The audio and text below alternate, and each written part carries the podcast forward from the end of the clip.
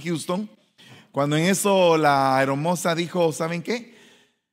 Se descompusieron los generadores del avión. Entonces ah, el avión no puede despegar por el momento. Eh, si usted quiere, le vamos a asignar otro día su vuelo, bájese del avión. O la segunda cosa es que se espere, ¿verdad? Entonces inmediatamente había un muchacho sentado a la par mía y me dice, mm, eh, no voy haciendo que se caiga esta cosa, mejor me voy a bajar. Y se bajó, pero como lo dijo en voz alta, una señora que estaba atrás también lo oyó y se bajó también. Y después otra, y después otra, y después otra. Yo miraba que la gente se bajaba, ¿verdad? Pero yo estaba pensando, dije, oh Señor, de todos modos, el que tiene que morir, tiene que morir en cualquier momento, ¿verdad? No es que tenga, que ser en un avión o tenga que ser eh, en un parque. El que le toca, le toca, ¿verdad? O sea, te llegó el día, te llegó el día. Y entonces tenemos que tener paz. El problema es que muchas, muchas personas no tienen el poder para enfrentar la muerte, ni siquiera para pensar en ella. No estoy diciendo que usted sea parte de la potestad de la muerte, reprendemos en el nombre de Jesús, pero tenemos que saber que un día tenemos que partir de esta tierra. Y entonces en la Biblia aparecen eh, varios tipos de muerte. Está la muerte eterna, o sea, así como está la vida eterna, así está la muerte eterna. Una muerte asociada a una condenación, a una perdición, donde hay una total ausencia de la presencia de Dios, hay una destrucción total. Es la muerte eterna. Pero de ahí hay una muerte que se puede traducir como que el paso hacia un mundo mejor, hacia un estatus mejor. En este caso, la muerte no sería muerte, sino que la muerte sería básicamente un sueño. Y por eso es que el Señor dice, no está muerta, está dormida, porque estaba dormida y tenía que ir a despertarla. Entonces, la muerte vendría a ser como una puerta para pasar a otra dimensión. Perdón, la muerte de la carne. Luego tenemos una muerte temporal, que fue por un momento que muchas personas murieron en la Biblia pero que el Señor la levantó, ya sea por medio de profetas o por medio del Señor Jesucristo o por medio de algún apóstol, como le pasó a Pablo con Eutico, que se miraba como que había fallecido ahí o, eso deja ver, él se posa sobre él y recobra la vida.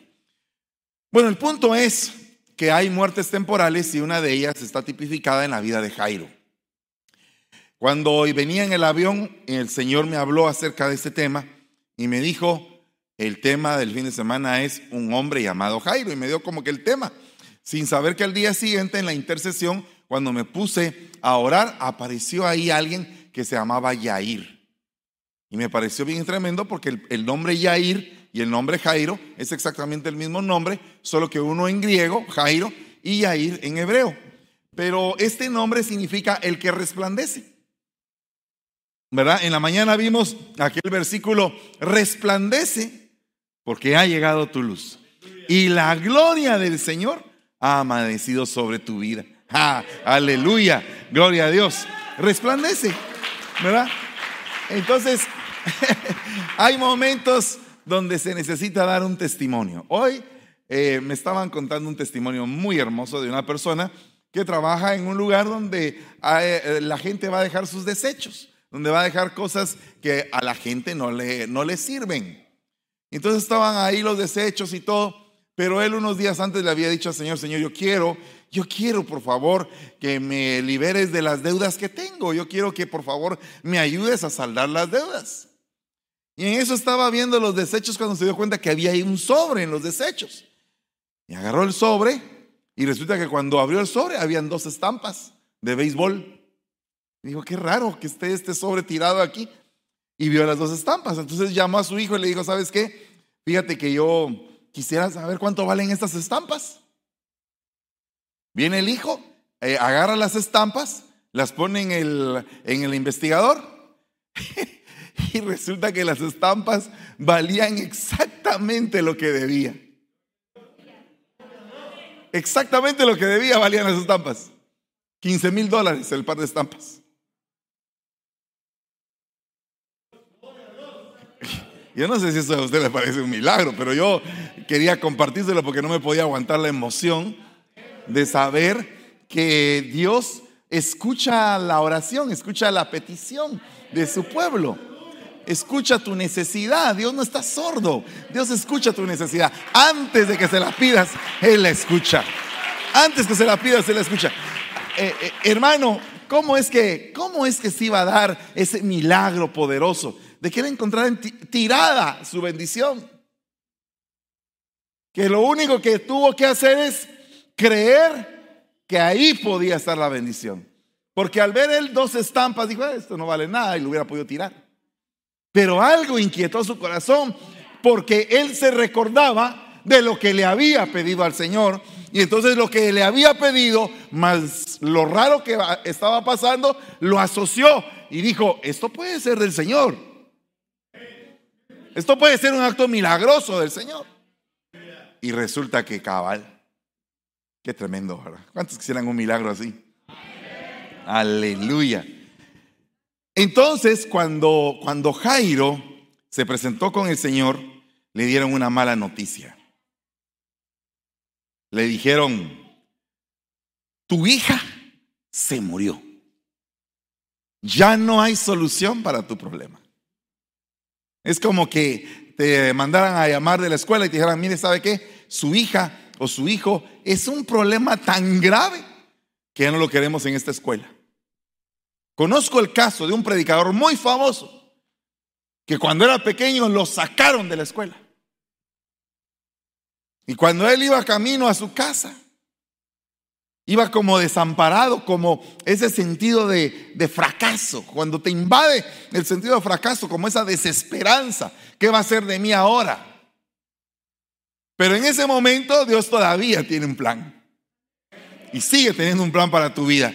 Tú puedes estar desesperanzado, pero el Señor tiene puesta un futuro, una esperanza para ti.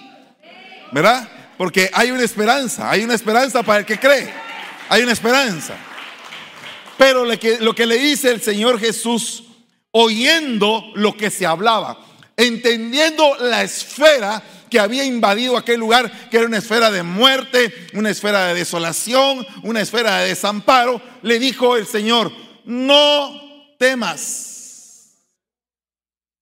No temas. Ese es el, como que es la parte clave, porque el poder del temor es algo delicado. Entonces, en el, en el servicio anterior me quedé en no temas, pero me quedé aquí, mire. Aleluya. No temas, porque ahora vas a tener otro hijo. O sea, tu descendencia no va a quedar cortada, le dijeron a Raquel. Aunque a ti se te terminaron tus días, hoy tu descendencia continúa. Y tu descendencia tiene promesa. Amén. Tu descendencia tiene promesa. O sea, que lo que no concluiste tú, tus hijos lo van a hacer y lo van a hacer mejor. ¿Verdad? Mira, a veces en la vida a uno le pasa que uno ve en sus hijos los errores que están cometiendo. Y uno desearía que no cometieran esos errores. Uno dice, Señor, que no, hasta uno se enoja con ellos a veces. Y a veces uno se enoja bien gorri con ellos. Porque saben que uno que van a un punto donde puede ser peligroso para sus vidas. Pero llega un momento en que el, el águila chico tiene que aprender a volar. Y tiene que convertirse en águila grande. Y tienes que aprenderlo a soltar, porque si no, nunca va a volar, nunca va a extender sus alas. Y para que él extienda sus alas y aprenda a volar, tiene que pelear contra el temor de quebrarse la cara y romperse el pico cuando cae. ¿Verdad? O sea, tiene que aprender a que la vida le va a jugar rudo. Que van a haber cosas que van a ser difíciles de enfrentar, pero que con el amparo de Dios, Él va a aprender a clamar, Él va a aprender a implorar, Él va a aprender a suplicar, a rogar. Mire, usted Dice, ¿qué hago yo con mis hijos? Mis hijos eh, se están perdiendo, les está pasando. No, fíjese que aquí en la iglesia les hemos enseñado. Desde que estaban chiquititos les hemos enseñado el temor de Dios, les hemos enseñado la palabra, pero ellos necesitan nacer de nuevo. Eso no se lo puede dar usted, eso se lo tiene que dar el Señor. Un día cuando toque su corazón, porque yo he visto jóvenes que nacieron a temprana edad de nuevo. Uno de ellos que admiro yo mucho es el hermano Fernel Monroy, que siendo un jovencito, él ya estaba metido en la iglesia, no se apartó, se enfocó y ahora es un gran siervo. A otros no nos tocó igual, sino que nos tocó caminar por la vida, rompernos muchas veces la cara, fracasar, y entonces el Señor nos salió al encuentro, lo aceptamos y aquí estamos. Son diferentes eh, formas de llegar, pero el resultado es que llegamos.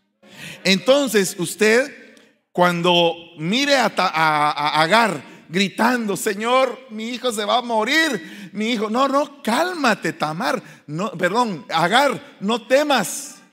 No temas. Aleluya. Cálmate, Agar. Aleluya, pero si lo agarraste, agarralo en nombre de Jesús. Cálmate, Agar. El muchacho está conmigo. No lo voy a desamparar. Voy a levantar doce naciones de él. Imagínese usted el que se sentía desamparado a mitad del desierto solamente con pan y agua que le había dado su papá original.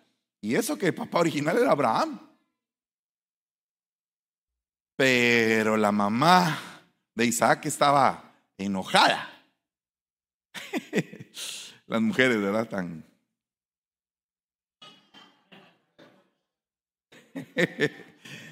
mi hijo Isaacito no va a heredar con ese hijo de Agar. Mandalos al desierto que se vayan. Aquel se, se, puso afligido porque dijo, tengo dinero y harto dinero. Tengo camellos, tengo eh, ovejas. Le podría dar una buena parte y que se vaya con todo eso. Pero estaba la mujer que estaba brava, hermano. Cuidado si tocas una oveja para ese patojo. Cuidado. Pero mira, mira vieja le ha haber dicho, con cariño. Porque ya eran viejos, no estoy diciendo nada malo. Él tenía no sé cuánto, 100 años, y ya tenía como 90, ya tenía más de eso. Mira vieja, le dijo, no me hables así. Yo quería darle por lo menos un par de ovejitas para que aguanten. Nada de ovejas, mandarlos ahí con un pan y un poco de agua. Vaya, pues, estaba brava la zarita. Y entonces aquel afligido dice, ¿qué voy a hacer con mi hijo? Se va a ir solamente con un poco de pan y un poco de agua. Fíjese que son las dos cosas que el hombre necesita para triunfar. Pan y agua. Ah, pero eh, eh, eso solamente lo dan en la cárcel. Pues usted piense lo que quiera, pero pan y agua es el remedio para todos los males, hermano. Pan significa palabra magistral y agua significa palabra pastoral. Usted lo que necesita es maestros que le enseñen y pastores que le cuiden su alma y punto. Y lo demás va a venir por añadidura. ¿Cuántos dicen amén a eso? Y entonces dice que la mujer desamparada, afligida, ya Ismael no era un bebé, ya era un muchacho. Y lo dejó allá. No sé si Ismael sacó en ese momento el rencor o, o dijo, ¿cómo es posible que mi padre me haya abandonado? Me dejó aquí tirado en el desierto, no tenemos nada que comer, estamos pasando penas. Mi papá, el que se dice padre de la fe, mi papá, el que tiene promesa de Dios, me dejó abandonado aquí. Póngase por un momento en el lado de Ismael, porque siempre hemos visto a Ismael como que de un lado negativo, pero por un momento póngase en el lugar de Ismael. Desamparado, solo, en el desierto, un poco de pan, un poco de agua, su mamá llorando, desamparada también ella. Y yo no sé si usted en algún momento se imagina eh, los desiertos de allá, pero el de Arizona es cosa seria, pero los de allá son cosa aún más seria, hermano. Los desiertos son inmensos, dunas de dunas de arena, sin esperanza, en un lugar desolado. Y ahí mismo el Señor dice, yo voy a bendecir a este muchacho. Por eso dejé que su padre lo mandara solo con esto, para que este muchacho entienda que su bendición viene de mí. Para que este muchacho sepa que aunque padre y madre lo hayan abandonado, yo con todo lo recogeré. Para que este muchacho sepa que en mí está la vida, está el poder. Y como yo lo estoy tomando, yo de él voy a levantar algo grande. Aleluya. Gloria sea al Señor. Entonces lo bendijo. Pero entonces el punto acá es que no temas. Tus hijos están en mi poder, dice el Señor. No temas, recíbelo. Lo puedes recibir en, el nombre de Jesús. Tus hijos están en mis manos, dice el Señor. Tus hijos son mis hijos. Yo te los di para que los cuidaras. Si llega un momento en el cual ya no los puedes cuidar, yo los cuidaré por ti porque desde un principio los he cuidado. Desde un principio no los he abandonado. Desde un principio he visto su crecimiento. Desde un principio he proveído para ellos lo necesario. Nunca te los he abandonado. Eso es el Señor. No temas. No temas, Jairo. Aunque todo el mundo diga que tu hija está muerta, no temas, Jairo. No temas, Jairo. Jorgito, vení para acá. Ah, corriendo, venite para acá. Jorgito, vení. Quiero que por favor, a partir de este día, conozcan al hermano Jorge como el hermano Jairo. Dios le quiere dar un nombre. En el nombre de Jesús Padre, en el nombre de Jesús, vengo colocando una nueva identidad en tu siervo, Señor. Que a partir del día de hoy se le conozca en esta iglesia, Señor, como el hermano Jairo. Y te pido, Señor, que siempre sus hijos estén puestos en tus brazos. Y que lo que Él no pueda hacer en ellos, tú lo continúes siempre, Señor. En el nombre de Jesús. Hoy te doy gracias por su vida, Padre Santo. Gracias, Señor. Jairo significa resplandeciente. ¿Cuántos lo reciben? ¿Cuántos desearían ser Jairos en nombre de Jesús?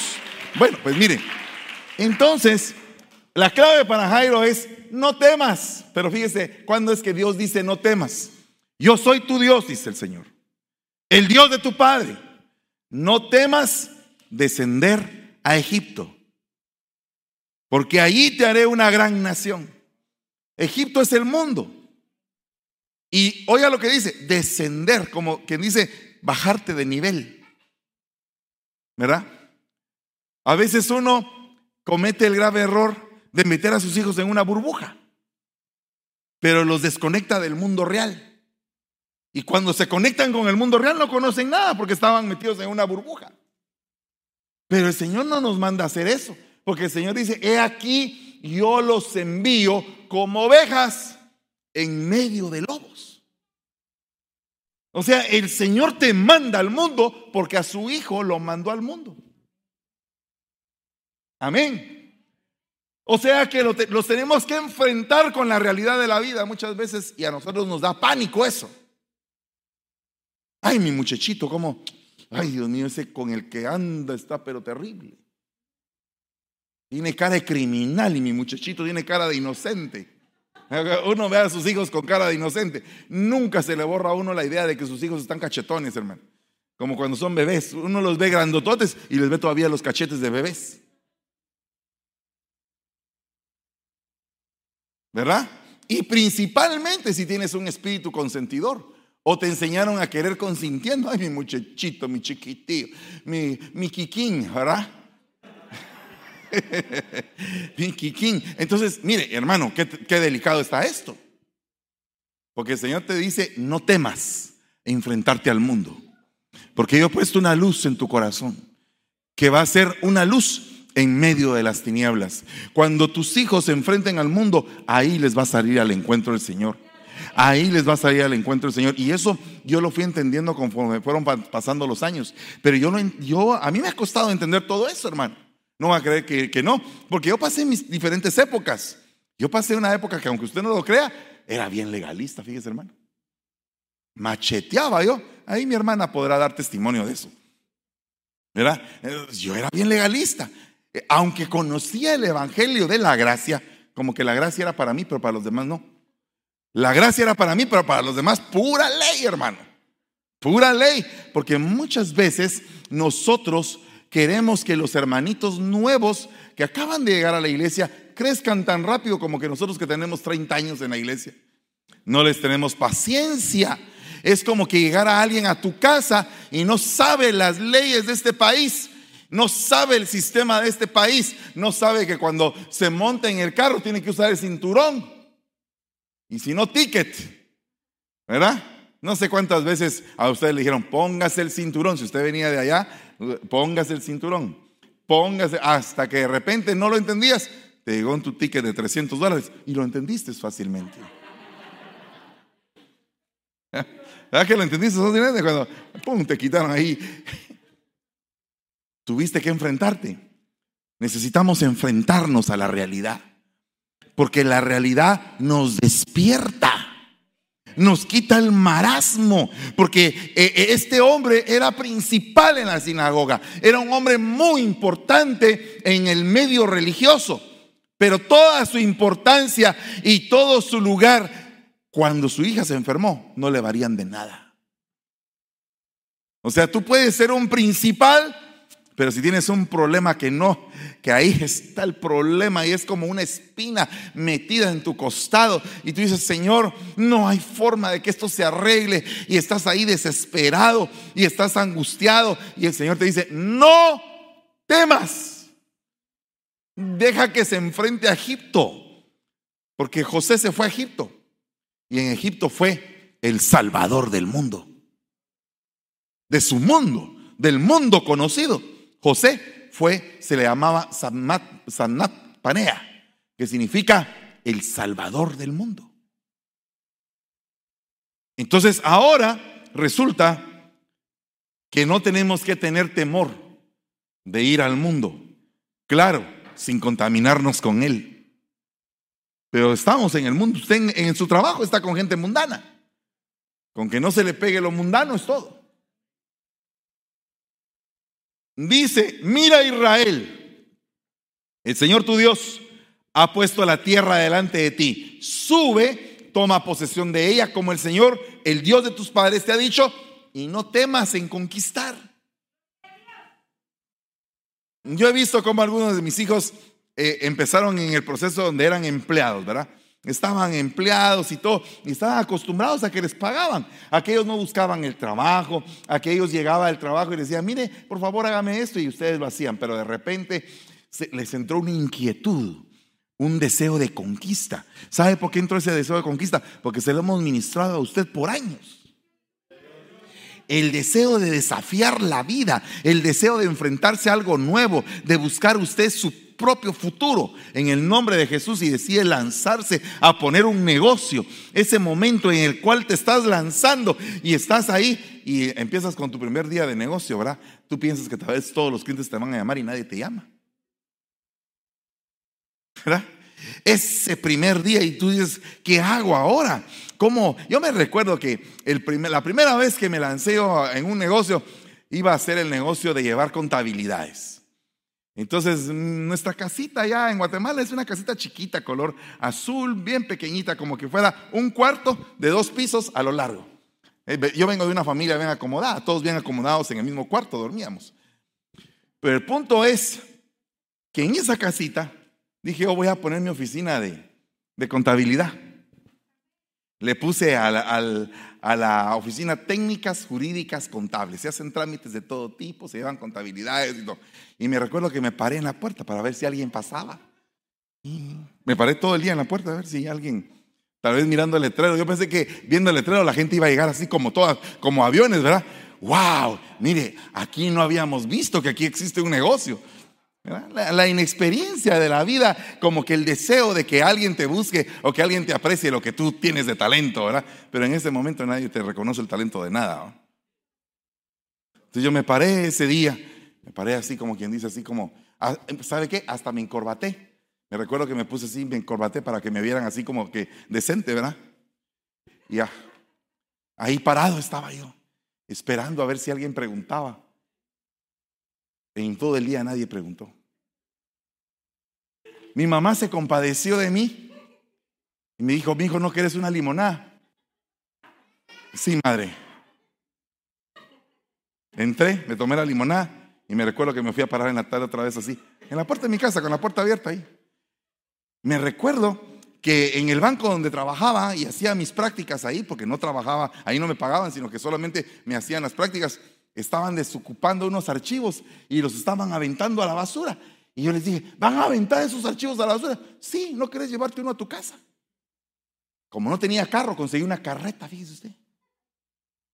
Y me recuerdo que con el carretero fuimos al banco a traer el archivo. el, carretero y yo lo cargamos y ahí va el carretero. jalando la carreta hasta la casa, hermano. Y yo detrás del, del carretón para poner el archivo donde supuestamente iba a llevar toda la empresa, hermano. Dije, aquí este archivo se va a llenar, pero no caía ni un cliente. Pero así con la fuerza, el ímpetu de un joven, porque los jóvenes tienen que aprovechar su fuerza, hermano. Los jóvenes, cuando están jóvenes, tienen que aprovechar su fuerza. Eh, eh, no, no, no, no tienen que ser jóvenes con mentalidad de viejo.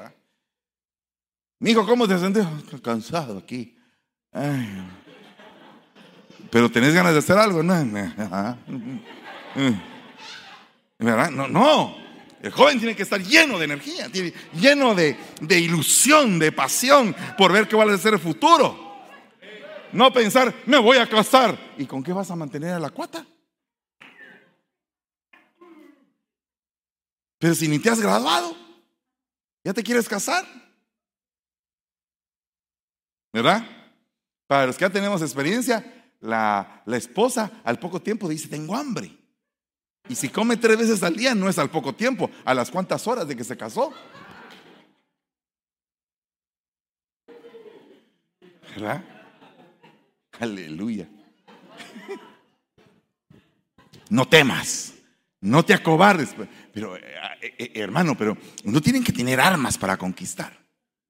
¿Verdad? Tienen que tener armas. El arma de Jairo era acudir al autor de la vida. Mire, mire qué arma tan poderosa la que tenía. Lo había leído del Dios de Israel en toda la ley, en toda la Torá, en todo el Pentateuco, toda la ley la había en los profetas, en los profetas mayores, en los profetas menores, había leído del Dios de Israel. Ahora el Dios de Israel andaba por ahí, en forma de hombre. Entonces, ¿a, dónde acudió Jairo? al autor de la vida. ¿Para qué? Para conquistar el poder de la muerte. Amén. En ese momento, Jairo dice, está aquí Jesús, pero mi hija ya se murió. Entró como que un temor espantoso, hermano. Y le dice el Señor, hey, no temas. ¿Puedes creerlo? No temas, dice el Señor. No temas. Porque el Señor te ha dado la autoridad para conquistar la tierra a donde te ha llevado. ¿Puedes creer tú la profecía que Dios dio hoy? ¿Puedes creer esa profecía que Dios te dio el poder para conquistar? No temas. No temas. Bueno, como no salí el trabajo, mi mamá se compadeció de mí me dijo, fíjate que hay una mi amiga ahí que dicen que está poniendo una importadora. ¿Por qué no la vas a ver? Tal vez de repente te da algún trabajo, un trámite o algo. ¿Y cómo se llama? Pues se llama tal, que en paz descanse. ¿Y en dónde vive? En tal lugar. Ah, bueno, pues dije yo, voy a ir. Una gran casota, hermano. Er, er, ellos eran, eran eh, precisamente judíos de Belén, eran y tenían dinero, pero una solo la casa era media manzana, imagínese usted, una mansión. Y yo me recuerdo que toqué y entonces salió eh, pues eh, el, como el mayordomo y dijo, eh, ¿qué necesita jovencito?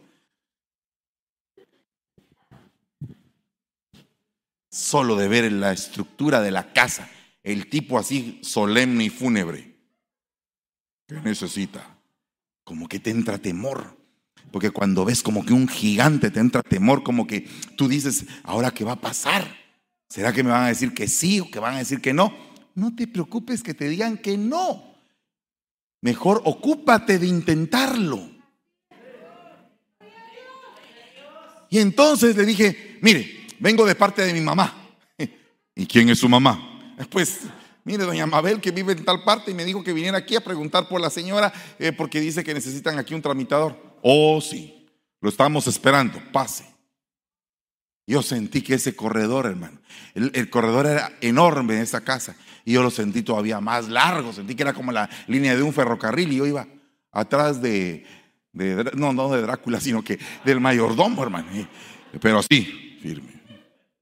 Me recuerdo que me llevó al comedor y ahí estaba la familia sentada. Lo estamos esperando, jovencito. Como son así meros, así finos, ¿verdad?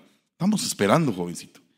Y yo así me temblaba la mandíbula, fíjese usted, estaba, estaba con un nervio terrible. Era mi primer trabajo, se me podía ir de las manos por tonto. Por decir algo que no podía dominar o algo que no podía saber, se me podía ir de las manos. Y en ese momento me recuerdo que ella preguntó, mira, me dijo tu mami que, me dijo tu mami, tú estás bien jovencito, me dijo. Tenía 17 años. Eh, wow, dice usted como que ya fue el año del siglo pasado. Uh, como que, ¡ah! Tenía 17 años. Entonces, eh, sí, le dije, pero, pero eh, me acabo de graduar, le dije yo. Me recuerdo que fui con corbata. Porque ahora como que a los muchachos no les gusta mucho usar corbata, ¿verdad? Como que ya no está de moda. Antes, si usabas corbata, te mirabas como que más presentable, ¿verdad? Ahora no, ahora si llegas con tus chancletas, con tu pantalón roto y caminas así como que, ¿verdad? Entonces es como que más a la moda, ¿verdad? Entonces, oh, that's okay, no hay problema. El punto es, el punto es que hay que tener cuidado, porque así como te ven, esa es la imagen que tú vendes, ¿verdad? Imagínate que tú tienes un pelo donde no se te ven los ojos. ¿verdad? Así el pelo hasta por aquí, así. Y solo se te ve la puntita de la nariz. Pues eh, como que es, raro, ¿verdad? Es, un poco raro. Ok, respeto las modas. Usted no se preocupe, no estoy legalizando, no se aflija. Solamente le estoy contando lo que a mí me pasó. Me senté en el lugar y entonces le dije, bueno, he hecho algunos trámites, estoy empezando mi empresa es una empresa de, contabilidades y si usted me permite le puedo llevar su contabilidad. Y me recuerdo que ella me preguntó, ¿y sabes? Me dijo. Entonces le dije, pues sí sé, le dije, eh, eh, tengo buenas calificaciones, pero como quien dice, experiencia, nada. Está bien, me dijo, vamos a probar. Y me recuerdo que mi primer sueldo fue 25 quetzales. Salí con mis 25 quetzales, mi hermano. Yo iba así, pero dije, 25 quetzales, es mi primer cliente. Y lo demás ya se lo conté, que fui a comprar una roba de azúcar a mi mamá. Mi mamá me dijo, ¿para qué compraste tanta azúcar? Azúcar para todo un año compraste. Anda, devolvésela al Señor y me traes mantequilla, huevos y todo lo que necesitas. El punto es que ese día tomé posesión de mi primer trabajo. Después vinieron otros y después vinieron otros y ahí iba ganando un poquito más. Pero el punto es que en algo principias tú a conquistar tu tierra. Lo importante es que es el primer paso para conquistar. Porque si estás joven, dale gloria a Dios que estás joven. Y si ya estás un poquito más avanzado como yo, dale gloria a Dios porque ahora ya tienes sabiduría. Tal vez ya no tienes tanta fuerza, pero tienes sabiduría. Y la sabiduría va a ser el arma que vas a utilizar para conquistar la tierra que Dios te ha dado por heredad. Ya se me fue totalmente el tiempo, pero le voy a decir algo más. Dice, el Señor irá delante de ti. ¿Cuántos creen eso? Perdone, ¿en dónde iba el Señor Jesús y Jairo? Eh, me he puesto a pensar en eso. Eh, ¿Será que el Señor Jesús iba adelante y Jairo iba un poquito más atrás? ¿Será que iban los dos a la par? Yo me pongo a meditar en ese alboroto que había de gente. Porque era tanta la gente que lo agolpaba que aquella mujer tuvo que entrar arrastrándose para llegar a tocar el manto de Jesús. O sea que ha de haber habido un montón de gente. Entonces yo no creo que ha de haber andado como que Jairo a la par de él, sino que también Jairo como que luchando. Y aquellos, ya se murió, ya se murió, está muertita, ya no se va a levantar. Se fue, se fue ya no va a volver. Porque la gente es desesperanzadora cuando le dice a uno esas noticias. Pero el Señor le dijo, no temas, solamente cree, porque yo voy delante de ti. Yo me pongo a pensar que Jesús iba delante de Jairo. Él iba delante de Jairo y le iba abriendo un surco a Jairo impresionante. Él iba adelante. Él, mire, hermano, contra toda palabra de muerte que venga tu vida, el Señor todavía dice, yo soy tu escudo. Yo soy tu escudo. Yo estoy, aunque venga el doctor, aunque venga la mala noticia, yo soy tu escudo. Yo voy delante de ti. Tú solamente sígueme, sígueme, sígueme. Y tú vas, Señor, por favor, eh, ayúdame a creer porque no aguanto. Me está sobrecogiendo el temor. Cree solamente. Sigue adelante. Yo voy adelante de ti. Sigue caminando. El Señor te va abriendo el paso. Oye bien lo que te digo. El Señor va abriendo el paso delante de ti. Y te va abriendo un surco grande de bendición. Así que a conquistar se ha dicho, pueblo. A conquistar se ha dicho. Nada de estar con temores. El Señor hoy nos está dando la victoria y nos está diciendo, no te dejaré ni te desampararé. No temas ni te acobardes, dice el Señor. No temas, yo voy adelante de ti. Un paso de fe, otro paso de fe, así sucesivamente, hasta que cuando sientes, llegaste a la tierra que el Señor tu Dios ha preparado para tu vida. Problemas van a haber, levántate, sacúdete los problemas. Te tiraron piedras, Pablo, levántate, sacúdete las piedras. Eh, te dieron por muerto, levántate, porque Él es la resurrección y la vida. Levántate porque hay un soplo de parte de Dios para ti. Así que créelo, créelo. Ten fe, ten fe. Cree primero en el Señor y cree que Él está dentro de ti. Cree en el poder de su fuerza operando dentro de tu vida. Y dice el Señor ya así como que a veces la gente no cree, ¿verdad? Y la gente sigue temiendo. Entonces la voz que sale del Señor para Josué ya es una voz como quien dice, hey, ¿no me estás haciendo caso? ¿No te lo he ordenado yo? No es una orden que seas fuerte y que seas valiente, es una orden. No te estoy preguntando si quieres o no quieres, estoy dando una orden. Sé fuerte y sé valiente. Esa es la orden. Y si el Señor te dice, sé fuerte y sé valiente, ¿por qué tendrías que estar acobardado? No temas ni te acobardes porque el Señor tu Dios te dará el respaldo a lo que has pensado.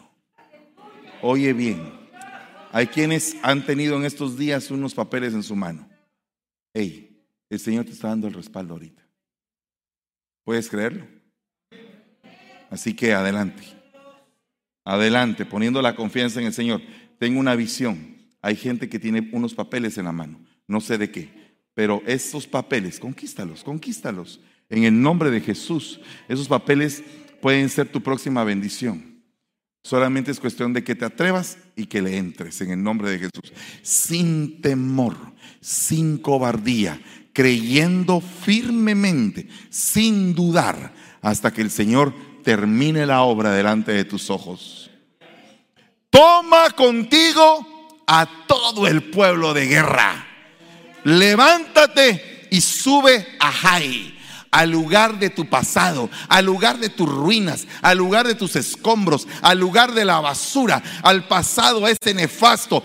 Tómalo y no temas, no temas.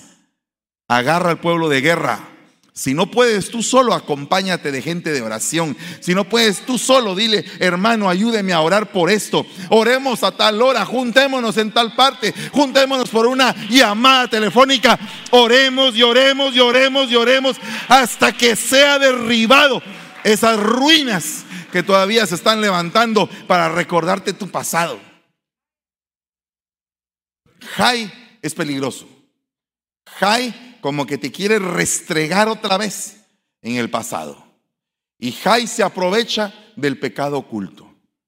Jai se aprovecha de las cosas que están escondidas en tu casa. Y por eso es que Jai triunfa en la batalla. Cuando tienes que pelear con Jai, tienes que declarar ya tu pasado oculto vencido y entregado a los pies del Señor.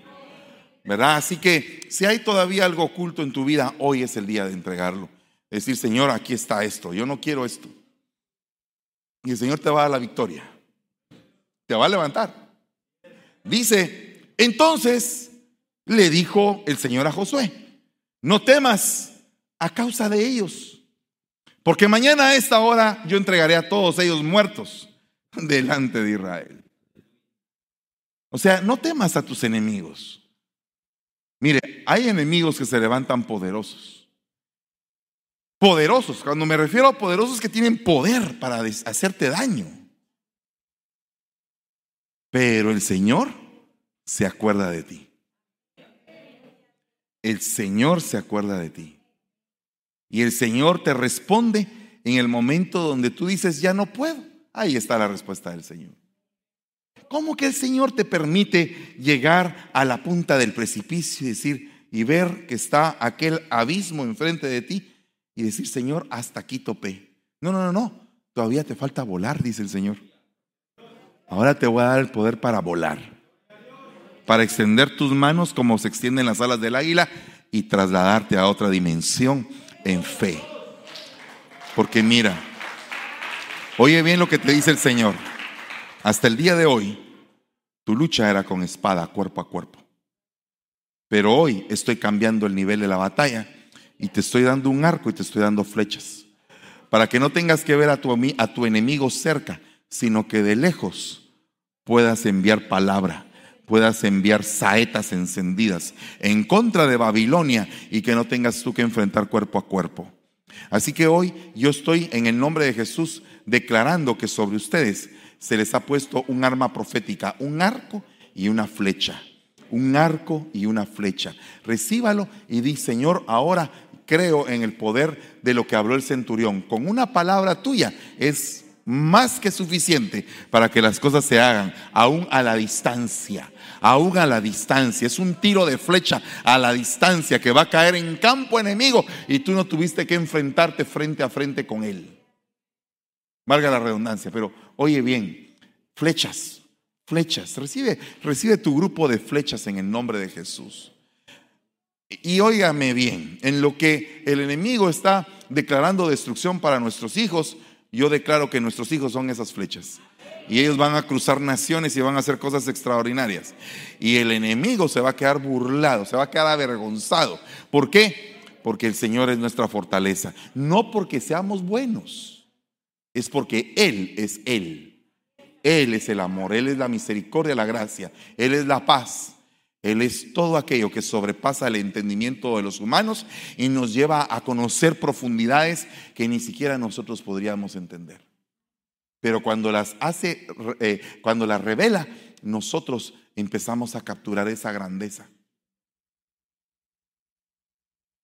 Dice, la paz sea contigo. Al ver Gedeón que era el ángel del Señor, dijo, ay de mí, Señor, porque ahora he visto al ángel del Señor cara a cara. Y el Señor le dijo, la paz sea contigo. No temas, no morirás. Oiga, gloria a Dios. Aleluya. A mí me emociona esto. ¿Sabe por qué? Porque es una palabra de esperanza. Eh, usted cuando sus hijos llegan todos desalineados y todos desmostolados de la vida, usted viene y remata con ellos y dice, sí, yo te dije que ibas a fracasar. No, lo levantas, le dices, va, ánimo pues, levántate. O le mandas un mensajito, levántate, ¿verdad? Eh, no sé si usted ha, ha, conseguido de esos posts que en algún momento en la mañana le puede poner uno a su hijo, mira, levántate, levántate, sigue luchando. No, papá, ya no aguanto, ya no puedo. No, hombre, levántate, sigue adelante.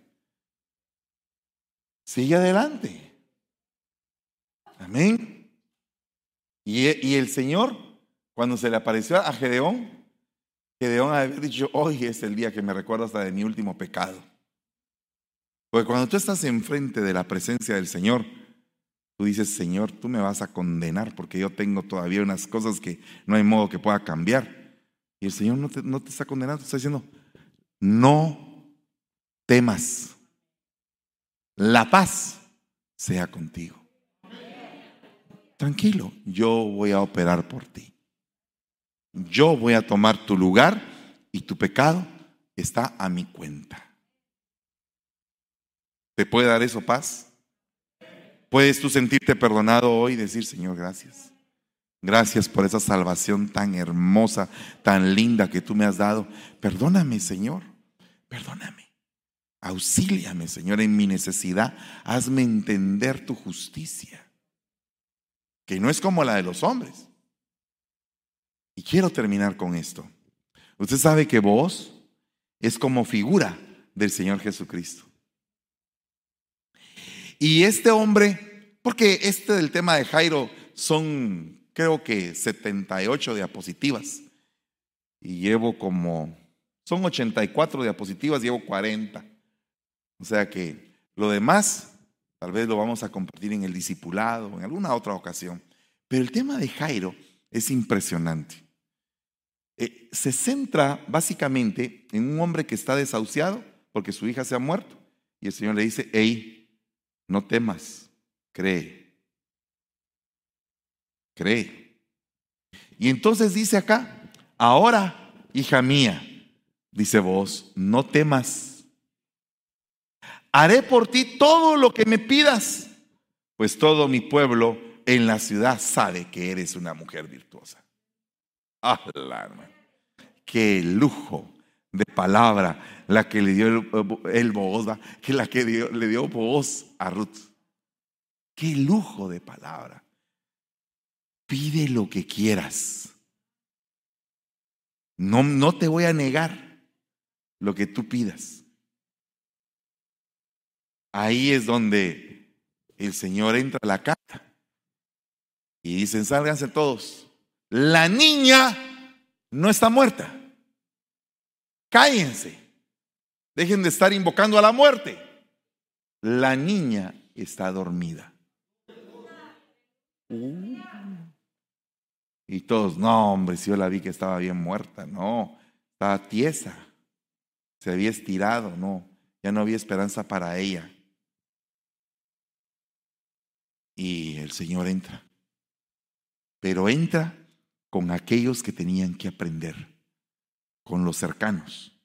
Pedro, Santiago y Juan entraron a esa casa. Y se le quedó viendo a la niña y le dijo, Talita Kumi. Talita, hija. Kumi, levántate. Hija, levántate. Pequeña, levántate. Hija, levántate. ¿Qué le estaba diciendo? ¿Quién la estaba despertando? ¿Quién era quien la estaba despertando? Su papá. Hija, a ti te digo, levántate. Entonces, tal vez tú como padre o como madre te diste por vencido con tu hijo o con tu hija. O tal vez nos hemos dado por vencidos. Pero el Señor todavía dice a nuestros hijos, levántense. Yo soy el Dios de tu Padre. ¿Cómo se presenta? ¿Cómo se presenta el Señor? Yo soy el Señor de tu Padre. ¿Te recuerdas de aquella viejita? Está, está el muchacho metido en un gran problema. Hey, ¿te recuerdas de la viejita que ora por ti? Yo soy el Dios de esa viejita. Estoy aquí contigo. No temas. Yo soy el Dios de tus padres. Entonces, cuando tú te has metido con el Señor, siempre el Señor, cuando se les aparezca a tus hijos, les va a decir, yo soy el Dios de tus padres. Tal vez tú tienes algún, algún hijo que está bien desviado y tú dices, ¿cuándo se va a convertir? Este si ya tiene 38 años, 40 años, 42 años y sigue igual que antes, o peor. Pero va a llegar el día en que se encuentra en la encrucijada de la vida, donde el Señor le mande a decir, yo soy el Dios de la madre que como lloraba por ti te recuerdas y ese hombre duro y con cara criminal, ¡pum!, se afloja. Se le bajan las armas porque se encontró con el autor de la vida. Y es, y óyeme bien, tus ojos no se van a cerrar. Los de algunos no se van a cerrar sin antes ver la conversión de sus hijos la conversión. No estoy diciendo que crezcan en la iglesia. No estoy diciendo que usted los vea así grandototes que tocan en la alabanza, porque aquí pueden haber un montón de perversivos que están tocando la alabanza. Yo sí le digo a mi hijo, a Yeshua, vos sos mero perversivo, le digo. Tenés cara de ángel, pero porque yo lo veo cara de ángel. Y él es calidad de gente conmigo, es un, es un lindo niño para mí. Pero yo no conozco su lado oscuro. Tú no conoces el lado oscuro de tus hijos. No, nadie puede pesar un corazón como lo pesa Dios. Entonces, ¿qué tienes que hacer tú como padre? Ir al Señor y decirle, Señor, mira, si mi hijo ha pecado. Ten misericordia de él. Auxílialo. En el nombre de Jesús. ¿Cuántos dicen amén a eso? Entonces, esta es una noche para declarar vida. ¿Puedes tú venir y tomar autoridad sobre todo espíritu de muerte? Ven entonces, vamos a orar en el nombre de Jesús. En el nombre de Jesús. Denle un micrófono a Ana me va a ayudar a ministrar. En el nombre de Jesús. En el nombre poderoso de Jesús. Oh, bendito tu nombre, Padre. Bendito tu nombre, Señor. Todo espíritu de muerte lo cancelamos. Lo mandamos al lugar de donde vino, Señor, en el nombre de Jesús. Venimos tomando autoridad, Señor. Venimos declarando, Padre, liberación. Quitamos todo estorbo de la vida de cada una de las madres aquí representadas. Declaramos libertad para cada uno de los hijos. Señor, rompemos con todo vicio. Rompemos, Señor, con todo vicio, con toda brujería, hechicería, maldición. Venimos tomando autoridad en el nombre de Jesús. Sí, Padre, venimos delante de ti, Señor, para darte toda gloria, Padre, reconociendo, Señor Jehová, Así, Padre, como dijiste tú por boca apostólica, Padre, que tú ibas delante de tu pueblo, Señor, abriendo camino, Padre Santo. Reconocemos, Señor Jehová, que tú eres lámpara a nuestros pies, Señor Jehová. En el nombre de Jesús, Padre Santo, tú vienes, Padre bendito, Señor, tomando el control, Padre bendito, de cualquier circunstancia que se esté moviendo, Señor, en los aires, Padre, en las casas, Señor Jehová, Padre, o en este lugar, Señor bendito Padre, tome autoridad en el nombre de Jesús. El Señor le dijo a Josué, mira que te mando que seas valiente, no temas ni desmayes, porque el Señor Jehová estaría contigo. Se te ha entregado un arco, se te ha entregado flechas. En el nombre de Jesús, yo te vengo diciendo proféticamente que empieces a mover tus pies. El ejército de Dios marcha sin temor, sabiendo cuál es la identidad que tiene en Cristo Jesús. David no le tuvo miedo al gigante. David le dijo, tú vienes a mí con espada y jabalina, mas yo vengo en el nombre de Jehová de los ejércitos y ciertamente daré tu cabeza a las aves de los cielos y a las bestias de la tierra y se conocerá que Jehová pelea por su pueblo. En el nombre de Jesús, yo necesito que tú tomes autoridad porque nosotros la tomamos en las atmósferas espirituales, pero personalmente la tienes que tomar.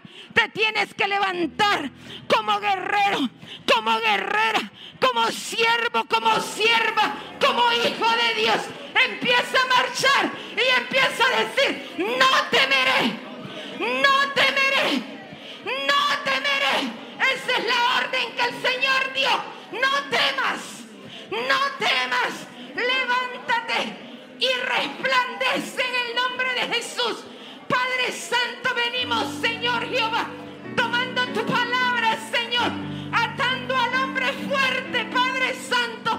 Tu palabra tría, Señor, todo espíritu inmundo. Tu palabra, Señor Jehová, viene atando, sujetando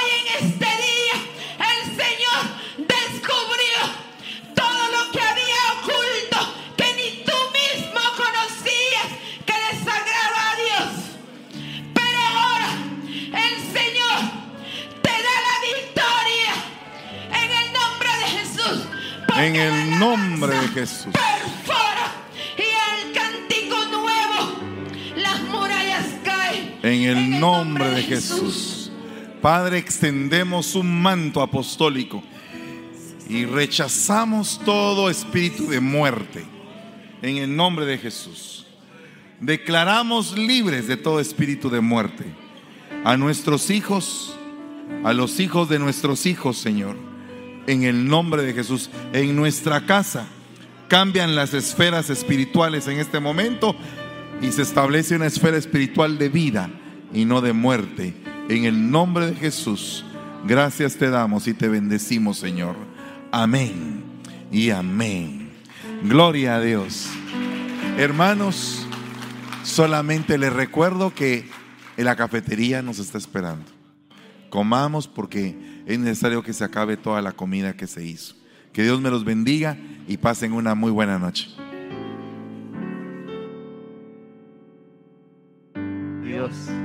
Viviendo un momento, un tiempo profético que ha venido a arrancar de nuestras vidas todo aquel pasado y que nos lanza como una flecha hacia adelante, Jorgito. Gloria a Dios, así es, Luisito. Mis amados hermanos, es una atmósfera tan bella, tan bella la que sabemos que usted está viviendo junto con nosotros en su hogar. Esa necesidad que usted había estado pasando, el Señor el día de hoy nos ha dado esa victoria y sabemos que usted en su hogar es más que victorioso en el nombre de Cristo Jesús. Amén. Amén. Luisito, pues con esa misma victoria y con ese mismo gozo tenemos mucho que compartir con nuestros hermanos, ¿verdad? Amén. Y ya eh, estamos finalizando este servicio que ha sido de gran bendición. No hemos sentido el tiempo pasar hoy, sin duda alguna el Espíritu tomó tanto el tiempo de la alabanza como el tiempo de la predicación. Y si usted quiere vivir esto acá en persona, en carne y hueso, como dirían, por favor visítenos en el 401 13 Calle, San Francisco, California, mejor conocido como la Isla del Tesoro. Tenemos un lugar para ti, para tu familia, para tus hijos, para todos los invitados que quieran eh, venir contigo. Estamos presenciales. ¿A qué horas, Jorgito? Tenemos dos servicios, de hecho tenemos cuatro servicios, Luis. Tenemos dos servicios por la mañana en nuestra iglesia de Contracosta, nuestros hermanos en Contracosta, en San Pablo, y tenemos dos durante la tarde. Nosotros estamos acá en la Isla del Tesoro. El, el servicio de las tardes es a las tres, empieza a las tres y a las cinco y media.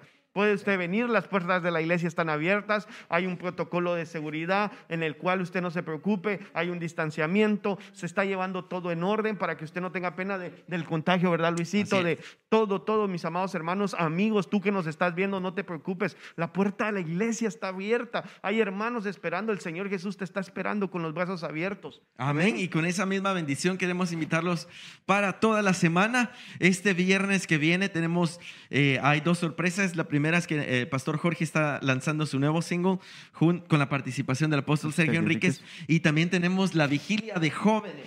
Tú, joven que nos estás viendo, por favor, envía un mensaje de texto. Será en la ciudad de Citrus Heights. Empieza desde las 10 de la noche. Es el último viernes de cada mes. Y entonces es este viernes, amado hermano. Si usted conoce a algún joven que viva en el área de la bahía y quiera asistir, por favor, dele toda esta información. Y el día 25 de septiembre, ¿cuál es la actividad? Pues tenemos el seminario escatológico, Luisito, Amén. para todos mis amigos y hermanos que quieren saber en el, en el ámbito escatológico. Sabemos Amén. que estamos viviendo los últimos tiempos y como hija, como, como hijos del Señor, como la amada, Amén. tenemos que estar preparados, tenemos que estar listos para Amén. venir y saber de la palabra del Señor, porque los tiempos son finales, Luisito. Y Amén. hablando un poquito más sobre la vigilia del día viernes, nos hemos gozado en las vigilias. Tuve la oportunidad de estar en la última, si te recordás, hablando de, el, eh, hablaba Pastor Jorge con respecto a las trompetas, al sonido, Así a la voz, y realmente es un gozo. Pues mi querido hermano, si tú tienes hijos, los puedes mandar, puedes, hay hermanos, hay hermanos encargados, eh, ahí está el pastor. eh, Franklin Girón. Amén, así es. Entonces, él puede venir y, y mandarle, el- los números aparecen también en pantalla, ¿verdad? Los así- números para que es. ustedes puedan venir y mandar a sus hijos. También tenemos más actividades, Lucitos, durante la, toda la semana. Sí, empezando el día de mañana con el discipulado general desde las 7 y media y el estudio pastoral empezando a las 8.30 de la noche. Siempre hay invitados, hay palabra nueva. Y estudie con nosotros la palabra, amado hermano. Y el día martes tenemos la escuela profética y luego de eso alcance, que es de una gran bendición poder aprender a cómo se habla del Evangelio de Dios a otras personas. Sí, así es. En, esa, en la nueva plataforma están evangelizando a través de las redes sociales, ¿verdad, Luisito? Los días martes y los días miércoles no nos podemos perder noches matrimoniales donde viene el Señor habla a través de nuestros de nuestro apóstol Fernando Campos, de nuestra pastora Debbie Campos, eh, consejos matrimoniales que nos sirve, edifica nuestros hogares, nuestros matrimonios. Ustedes no se lo pueden perder. Recuérdense, 7:30 hora de California. Ustedes que nos están viendo desde México, desde Guatemala, en Quetzaltenango, recuérdense buscar la hora local y, y acomodar para ver el horario, ¿verdad? Para que ustedes puedan estar en mente. Todos los horarios que les damos son totalmente en vivo, mis amados hermanos. Amén. El día jueves tenemos el devocional con nuestra pastora Debbie. Siempre es precioso escuchar ah, esos temas que ha dado, ha dado varios estudios acerca de los frutos. Tienen las actividades de las ovejitas, de las. Abejitas. Entonces, amado hermano, por favor, conéctese a las 7.30 el día jueves y los días viernes. No se pueden perder la aljaba del salmista. Amén. Si usted piensa que se trata solo de los hermanos que cantan, que están en la alabanza, déjeme decirle, mi amado hermano, que en este momento usted está muy equivocado, porque todos somos adoradores del Señor y, ten- y- y ha sido un día viernes en el cual nos hemos ido aprendiendo cómo adorar al Señor, la Amén. forma correcta de cómo el Señor quiere que levantemos ese incienso, ¿verdad, Luisito? Así es, y ha sido una bendición. Eh, el Espíritu Santo nos ha hablado, se mueve y, nos instruye, así que ya lo sabe, 7.30 de la noche. Los días sábados viene el culto de jóvenes totalmente en inglés. Eh, hemos oído testimonios de personas eh, que no hablan español, pero, pero que su lengua nativa es el inglés y que nunca habían escuchado la palabra o la doctrina que el Señor nos ha revelado. Y ha sido de una gran bendición. Usted lo podrá ver desde las 5 de la tarde. Y como les decíamos, los domingos estamos acá presenciales. Lo esperamos, amado El hermano. próximo fin de semana, recuérdense, sábado 25 y domingo 26, seminario escatológico, desde las 5.30 pm hasta las 9.30 hora de California. Invitado, vamos a tener al pastor invitado Otto Cabrera y, nuestro, y en la palabra apóstol Fernando Campos también. Amén. Entonces, con esto dicho, a nombre de todo el equipo de producción de esta gran familia de restauración, queremos agradecerle que se haya conectado el día de hoy y lo invitamos a que siempre esté con nosotros. Y Luisito, Dios te bendiga Amén. en esta semana. Recuérdense que nosotros somos Restauración Restauración Ministerios